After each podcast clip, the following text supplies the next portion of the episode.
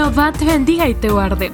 Los pastores Mario Barrios y Chiqui de Barrios te dan la bienvenida al podcast para jóvenes de Iglesia Shekina, Ministerio Benecer. Prepárate para escuchar un mensaje que edificará tu vida. Buenas noches, amados jóvenes. Es una bendición poder compartir con ustedes una porción de la palabra. Quiero agradecerle primeramente a Dios por esta oportunidad, por esta bendición y también a nuestro querido pastor Mario, ¿verdad? Es una porción de la palabra, es un tema muy hermoso que espero en el Señor que sea de edificación para ustedes. Vamos a poner estos minutos en, en las manos del Señor para que sea Él quien pueda hablarnos hoy a través de su palabra y a través de su guianza. Vamos a, a orar. Gracias Padre Celestial por este hermoso día, gracias por tu amor, por tu misericordia. Gracias Señor porque sabemos de que tú nos has dado vida y nos has dado un propósito. Gracias Señor por esta hermosa por este hermoso día. En tus manos ponemos esta palabra, Señor. Haz de mí un instrumento útil, Padre, para que tu palabra pueda ser dada con libertad, Señor, con denuedo Bendecimos, Señor, también a los jóvenes que van a estar escuchando tu palabra, para que puedan ser buena tierra, Señor, y puedan dar buen fruto. En el nombre de Cristo Jesús, amén y amén.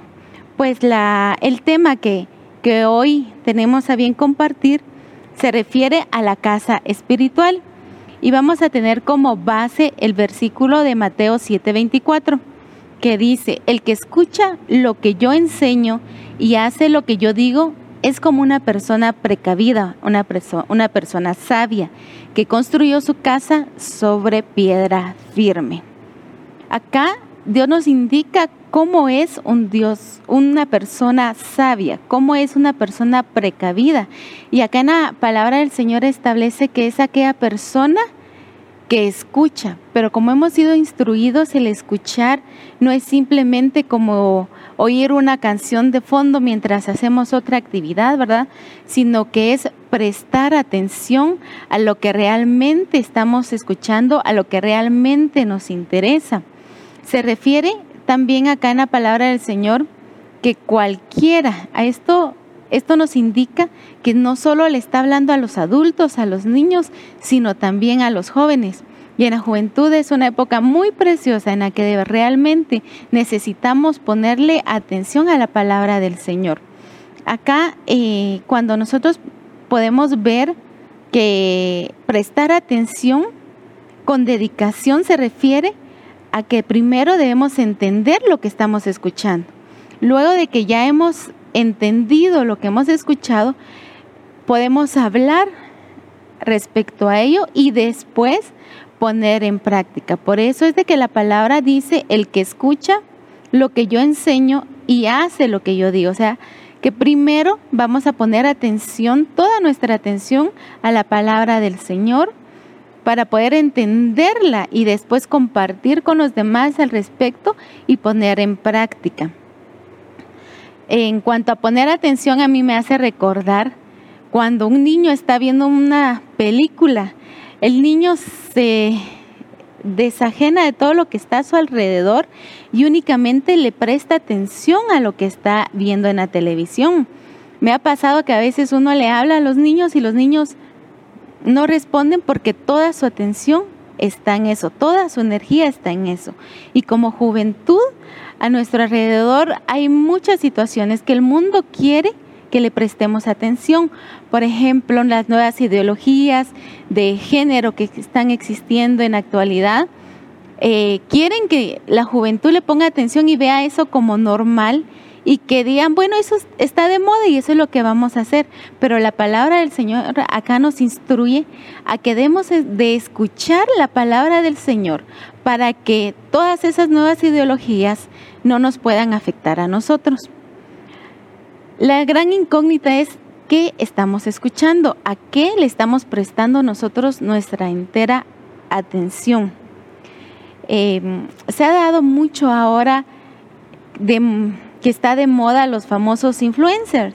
Y hay muchos jóvenes que realmente le están poniendo atención a ellos, pero la palabra no nos llama a que nosotros le pongamos atención a personas famosas, sino que nos llama a que le pongamos atención a la palabra del Señor. Y vamos a ver más adelante por qué nos llama a esa reflexión y cuáles son las consecuencias y los beneficios de ponerle la debida atención a la palabra del Señor durante la juventud y cuáles son las consecuencias de no hacerlo.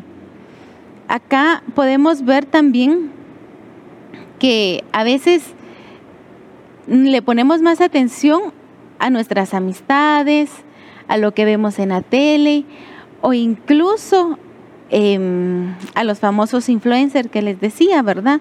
Pero mm, para poder realmente recapacitar y ver dónde está nuestra atención, tenemos que poner o preguntarnos de qué tanto hablamos durante todo el día, porque si podemos regresar a lo que les decía, luego de hablar y después obedecer la palabra del Señor continuamente, vamos a ver que si nosotros realmente tenemos en nuestro corazón la palabra del Señor, vamos a hablar respecto a la palabra del Señor.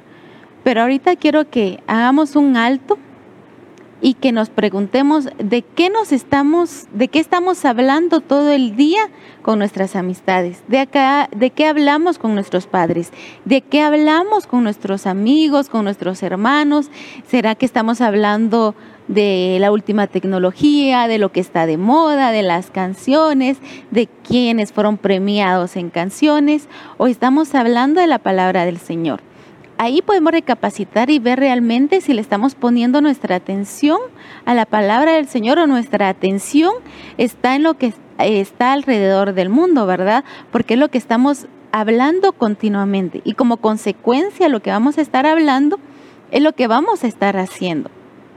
Eh, yo no sé cómo sean ustedes, pero en mi caso a mí a veces me gusta algo y ando tomando fotos, ando investigando, eh, ando viendo varias versiones de lo que a mí me gusta. Y de esa manera pienso yo que deberíamos de ser con la palabra. Cuando nosotros estudiamos la palabra podemos ver el origen de algunas palabras, ya sea en griego, y ver hasta dónde llega el significado.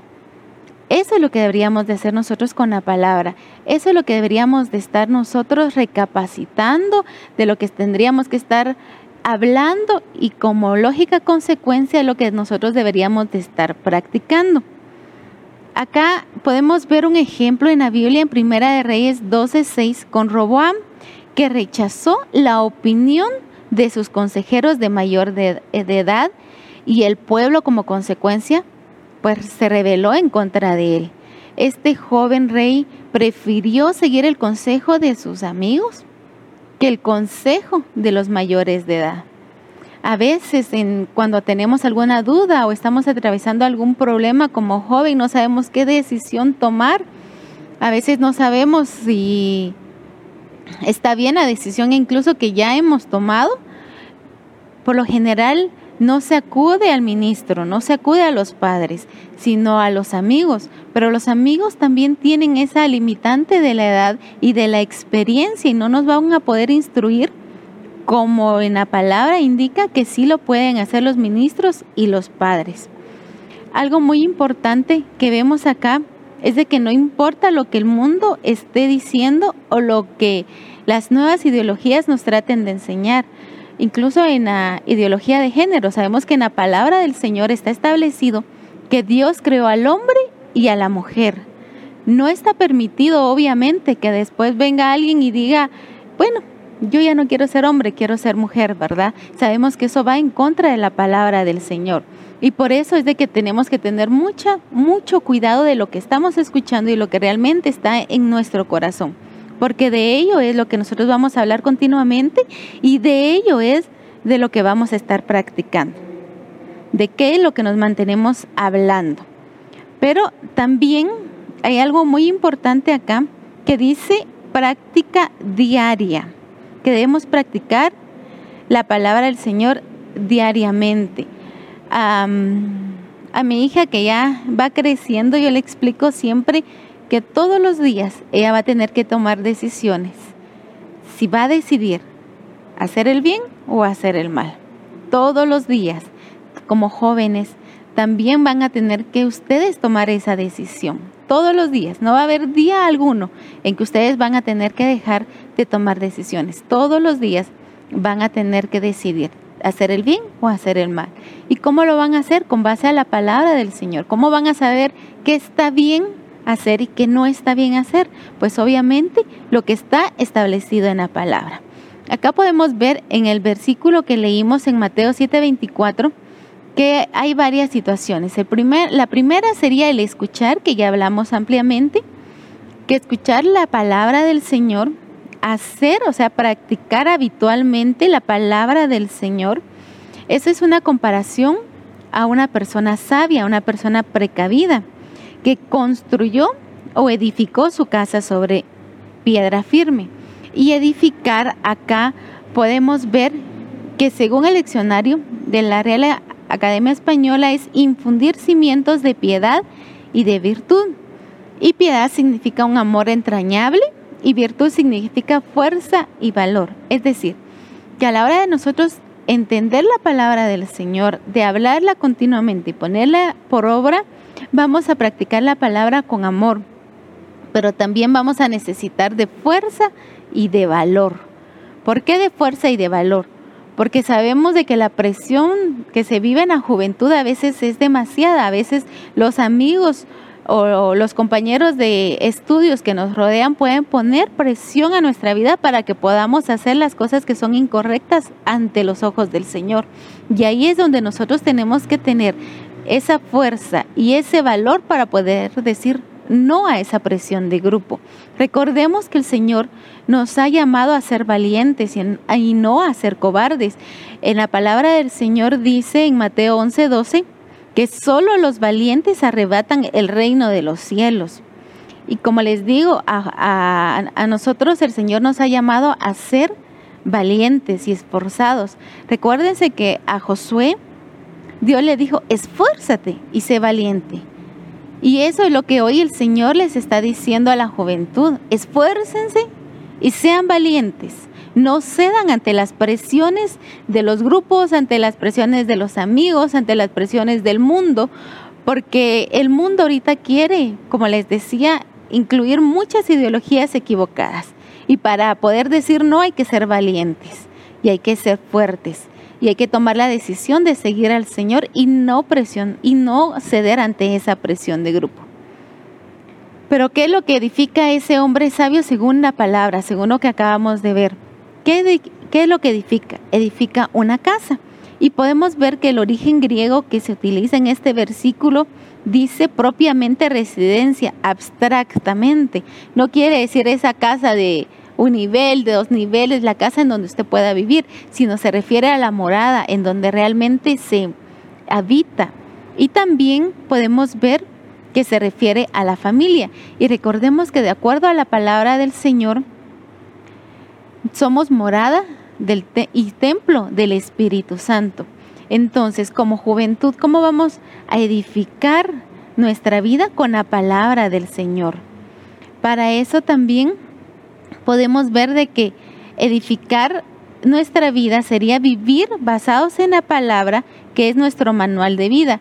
Gracias a Dios ahora hay muchas formas de poder investigar y de estudiar la palabra. La palabra acá nos dice, incluso hay unas Biblias que traen atrás de qué versículos podemos leer si estamos tristes, si estamos enojados, si estamos decepcionados es una guía que nos da para poder evitar malas consecuencias como juventud y para que evitar que tomemos malas decisiones. No tenemos la limitante de, de, antes, cuando ni siquiera había imprenta. Ahora, gracias a Dios, desde el teléfono celular, un joven puede escuchar, puede leer y puede estudiar muy bien la palabra. Podemos ver que en 2 de Timoteo 1.15 le, le dicen a este joven que tiene presente la fe sincera, no fingida, refiriéndose a Timoteo, ¿verdad? Que fue heredada de su abuela Loida y de su madre Eunice. ¿Qué quiere decir? De que este joven fue instruido por su abuelita y fue instruido también por su madre en la fe del Señor. Que este joven sí prestó atención, entendió lo que le estaban explicando, no solo lo escuchó, sino lo logró entender logró hablar la palabra, lo que las, la, la mamá y la abuelita le enseñaba y practicó eso. Pero ahora está el dilema de que hay mucha juventud que pueda decir, bueno, pero yo no crecí en un hogar cristiano, mis padres no me inculcaron la palabra del Señor e incluso muchos puedan decir, yo ni siquiera conocí a mi papá o incluso otros pueden decir, pero si mi papá, ¿qué me iba a enseñar si estaba en vicios, por ejemplo, verdad? Pero para eso la palabra del Señor nos enseña que, Dios ha levantado ministros para poder instruirnos en la doctrina del Señor. Y precisamente para eso es la palabra del Señor, para guiarnos. Si fuimos carentes de una instrucción durante la niñez y durante la juventud, aún es tiempo. El Señor aún quiere hablarte a ti para que tomes buenas decisiones y te pueda ir bien en la vida. Ahora podemos ver, según este versículo, sobre qué va a edificar esa casa, ese hombre sabio. Aquí establece que es sobre la roca y como hemos sido instruidos, la roca es Jesucristo. La roca es una es algo fuerte, algo sólido que no es frágil. Y muchas veces hemos visto que hay jóvenes que por una pequeña situación, un pequeño problema, han decidido lamentablemente quitarse la vida.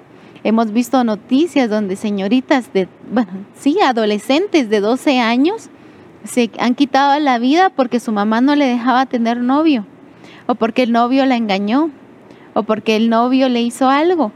Y hay otras situaciones pequeñas que en esa época o en esa situación la juventud lo ha visto como algo muy grande y no han sido fuertes, han sido muy frágiles y han decidido quitarse la vida. No importa la situación que tú como joven estés viviendo, el Señor tiene una salida para ti. El Señor quiere guiarte, quiere instruirte, quiere sacarte y salvarte de esa situación que puedas estar viviendo. Pero para eso debemos de estar aferrados a la roca que es Jesucristo para que no por cualquier situación nos demos por vencidos, que no por cualquier problema decidamos quitarnos la vida. No, el Señor tiene propósito especial para la juventud y quiere recordar hoy que no hay problema grande ni pequeño para el Señor, que Él te puede sacar de esa situación. Ahora, acá podemos ver que también se refiere a una casa espiritual. Ya vimos lo que constituye esa casa.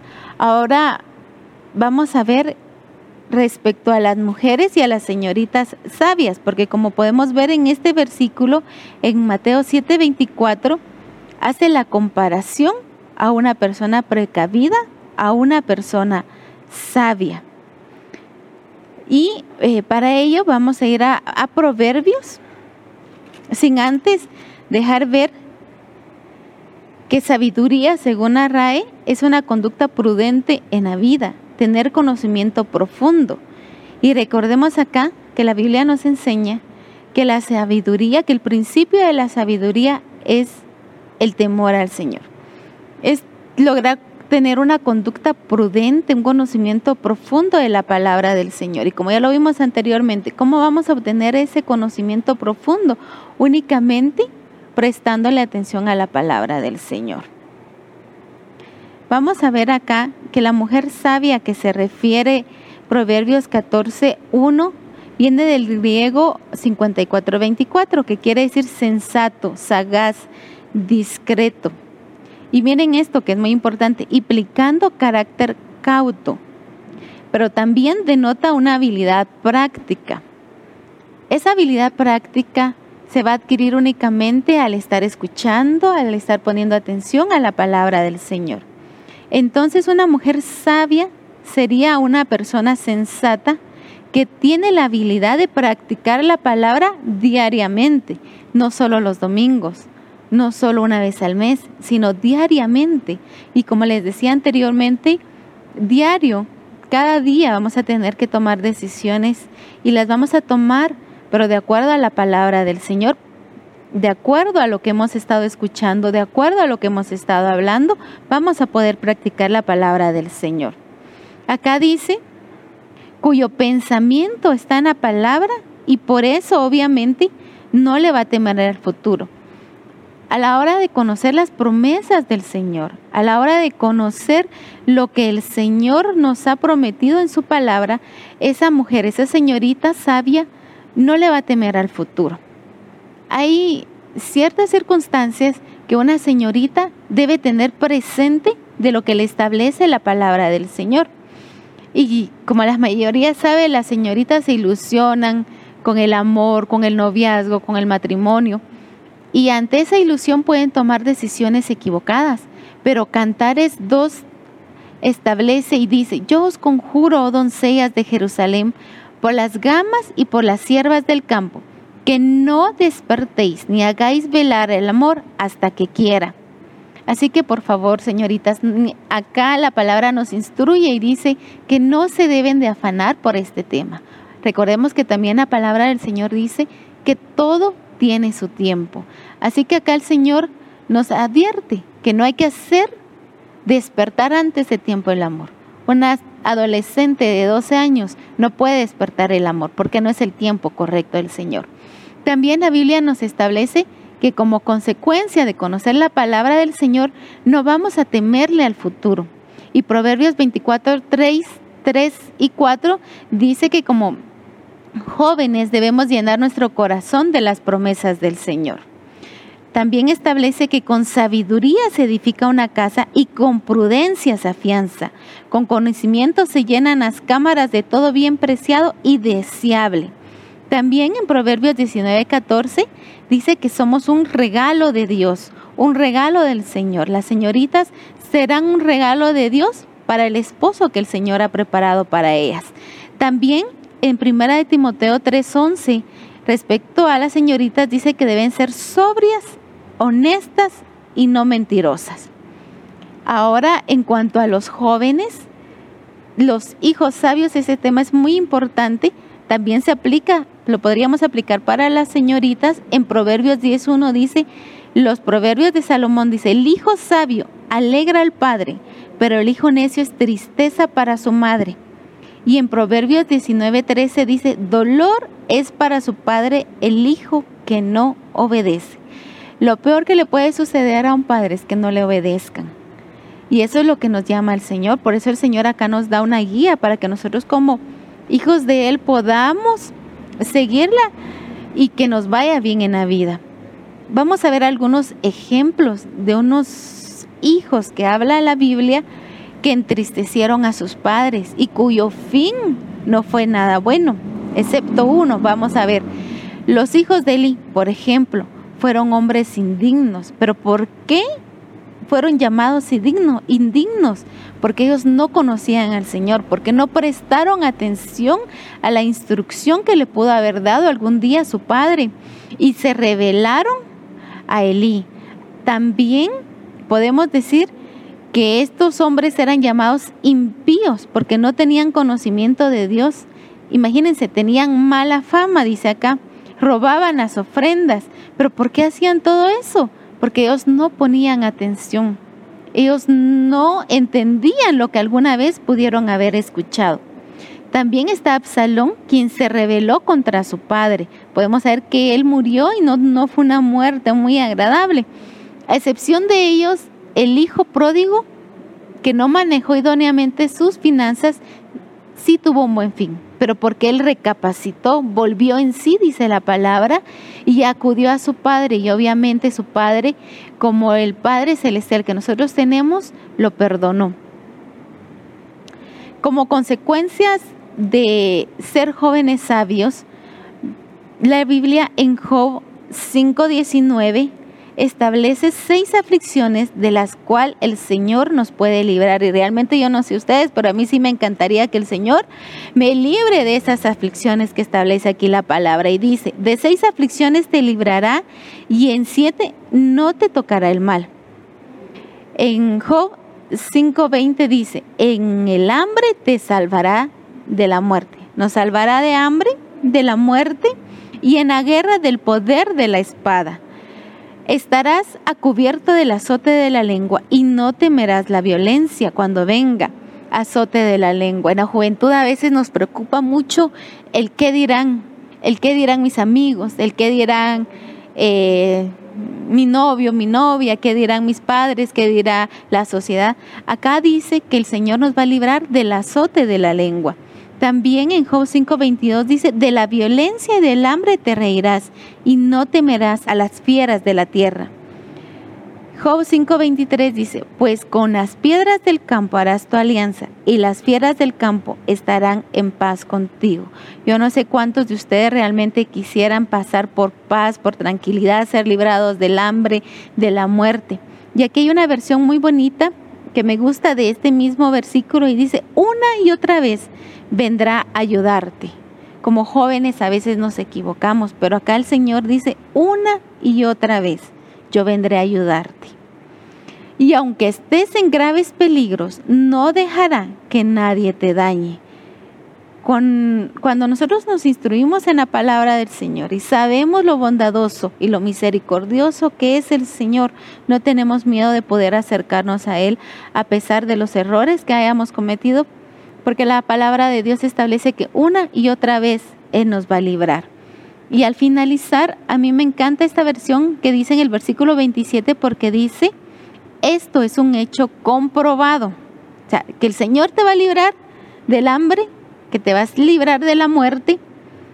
Dice, esto es un hecho comprobado. Si no prestas atención, tú mismo podrás comprobarlo.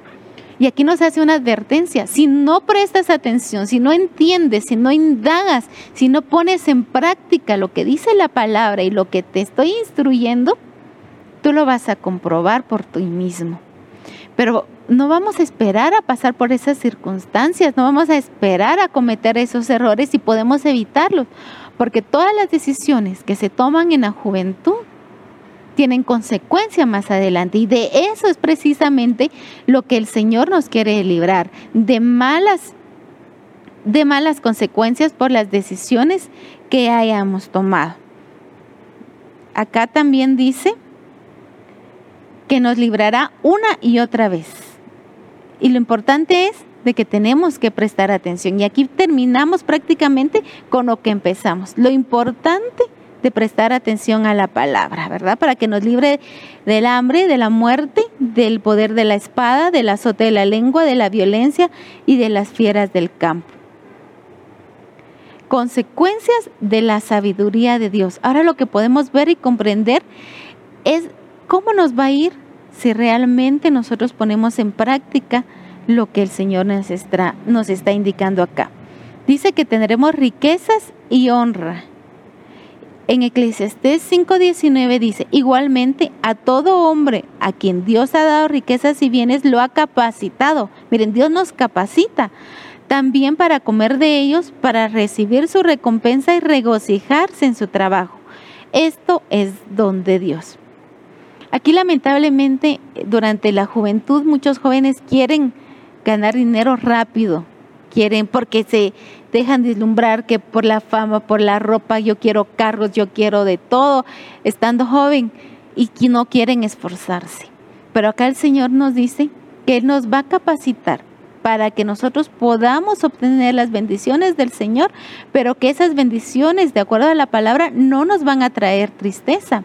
Y esas bendiciones las vamos a lograr retener porque vamos a ser instruidos por el Señor. Acá la Biblia también nos refiere en Proverbios 21, 20 que no hay nada mejor para el hombre que comer y beber y decirse de su trabajo es bueno. Esto también yo he visto, perdón, que es de la mano de Dios, su trabajo es bueno. Recordemos que la bendición del Señor siempre nos va a tener alegría, nos va a traer bendición y no va a ser como lo dice la palabra, que sí le pasa a algunos que no han escuchado la, y no han practicado la palabra del Señor, que su bolsa va a estar llena de agujeros. Si nosotros obedecemos y seguimos la instrucción del Señor, esa bendición va a ser retenida y vamos a poder tener reposo. Vamos a ver también que en la casa de un joven sabio, de una señorita sabia, o sea, en ellos va a haber aceite, o sea, provisión. En la casa del sabio, dice Proverbios 21:20, tesoro precioso y aceite hay, pero el necio todo lo disipa. Eso se refiere a jóvenes que aún ganando dinero eh, no lo invierten bien, no tienen la sabiduría. Invitan a sus amigos a tomar licor, invitan, eh, gastan el dinero en cosas vanas, cuando el Señor nos ha llamado y nos instruye en su palabra a poder administrar bien lo que Él nos ha dado. También esta palabra nos refiere a reposo. ¿Qué quiere decir? Que con la bendición del Señor vamos a poder obtener esa riqueza, ese aceite, con la sabiduría que nos ha dado y vamos a poder estar en reposo, en tranquilidad. La prosperidad y el bienestar que nos da el Señor no únicamente es económico, sino que se refiere a, una bienes, a un bienestar, a una paz, a una tranquilidad en cada área de nuestra vida. El Señor lo que quiere es evitar que como jóvenes tengan consecuencias graves como lo acabamos de ver yo sé que muchos no han sido instruidos, como decían en el principio, en el temor del Señor desde el inicio, desde su niñez, y que quizá muchos jóvenes se han equivocado, quizá muchos jóvenes han cometido muchos errores, pero acá la palabra del Señor en Lucas 15, del 4 al 6, nos refiere que Jesucristo nos dice que Él es el camino. Él se compara con el pastor que va y recoge a la oveja que ha, que ha estado perdida. Hay muchos jóvenes que lamentablemente han tomado malas equivocaciones y han tenido heridas en el alma, han tenido consecuencias también en la vida y que ahora no saben qué hacer. Hoy el Señor les dice que Él está dispuesto, como ese pastor, a poder sanar esas heridas, a poder aceptarlos en el reino del Señor, para que puedan venir a Él y tener ese cambio de vida al cual el Señor quiere que ustedes puedan vivir plenamente y puedan ser instruidos en la palabra del Señor. Espero que esta palabra haya sido de bendición para ustedes, amados jóvenes, que procuren deleitarse en la palabra del Señor, estudiarla, ponerle atención, entenderla. Si no logran entender algo, pregunten, pregunten para que puedan después ustedes poner en práctica. El Señor nos guía para que cada día nosotros podamos caminar en sabiduría en el Señor y tomar buenas decisiones. Que Dios los bendiga, que tengan un lindo día y que esta palabra pueda haber sido de bendición para ustedes. Gracias, hermanos.